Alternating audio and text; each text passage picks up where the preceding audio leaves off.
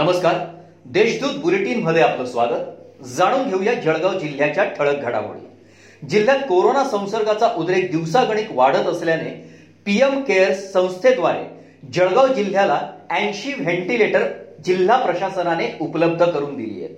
रुग्णांना वेळेवर सुविधा मिळाल्यानंतर रुग्ण बरे होण्याचे प्रमाण यामुळे वाढणार आहे. खरीप पीक कर्ज वितरणाची आवश्यकता असताना आवश्यक असलेली कागदपत्रे जोडून सुद्धा अनेक कारणांमुळे टोलवा टोलवी करून शेतकऱ्यांना पीक कर्जापासून वंचित ठेवले जात असल्याचा आरोप शेतकरी वर्गाकडून करण्यात येत आहे.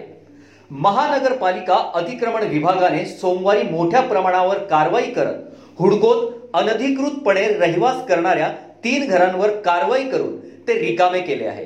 तसेच नियमांचे उल्लंघन करणाऱ्या फुले मार्केट संत कौवरराम मार्केटमधील सात दुकानांवर कारवाई केली. तसेच दोन ट्रॅक्टर साहित्य सामान जप्तीही करण्यात आली. ही कारवाई उपायुक्त संतोष वाहुळे यांच्या मार्गदर्शनाखाली करण्यात आली आहे. पंतप्रधान स्वनिधी आत्मनिर्भर योजनेअंतर्गत फुटपाथवरील तसेच पथविक्रेत्यांसाठी दहा हजारांच्या कर्जाची उपलब्धता महानगरपालिकेच्या एन यू एल एम विभागातर्फे करण्यात येत आहे. या विभागाच्या प्रमुख गायत्री पाटील तसेच उपायुक्त संतोष वाहुळे यांच्या अध्यक्षतेखाली हे काम सुरू आहे.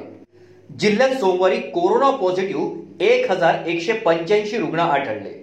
जिल्ह्यातील कोरोना पॉझिटिव्ह रुग्णांची संख्या आता तेहतीस हजार सहाशे अठरा झाली आहे. जिल्ह्यात आतापर्यंत तेवीस हजार तीनशे त्रेचाळीस रुग्ण कोरोनामुक्त झाले आहेत. यातील पाचशे सतरा रुग्णांना नुकताच डिस्चार्ज देण्यात आलाय. सध्या नऊ हजार तीनशे अठ्ठ्याण्णव रुग्णांवर उपचार सुरू आहेत. जिल्ह्यात एकूण आठशे सत्याऐंशी रुग्ण दगावलेत या होत्या आजच्या ठळक घडामोडी. याबरोबरच वेळ झाली आहे येथेच थांबण्याची. भेटूया पुढील बुलेटिन प्रसारणात. तोपर्यंत संक्षिप्त बातम्या आणि ताज्या घडामोडींसाठी देशदूत डॉट कॉम या संकेतस्थळाला भेट द्या.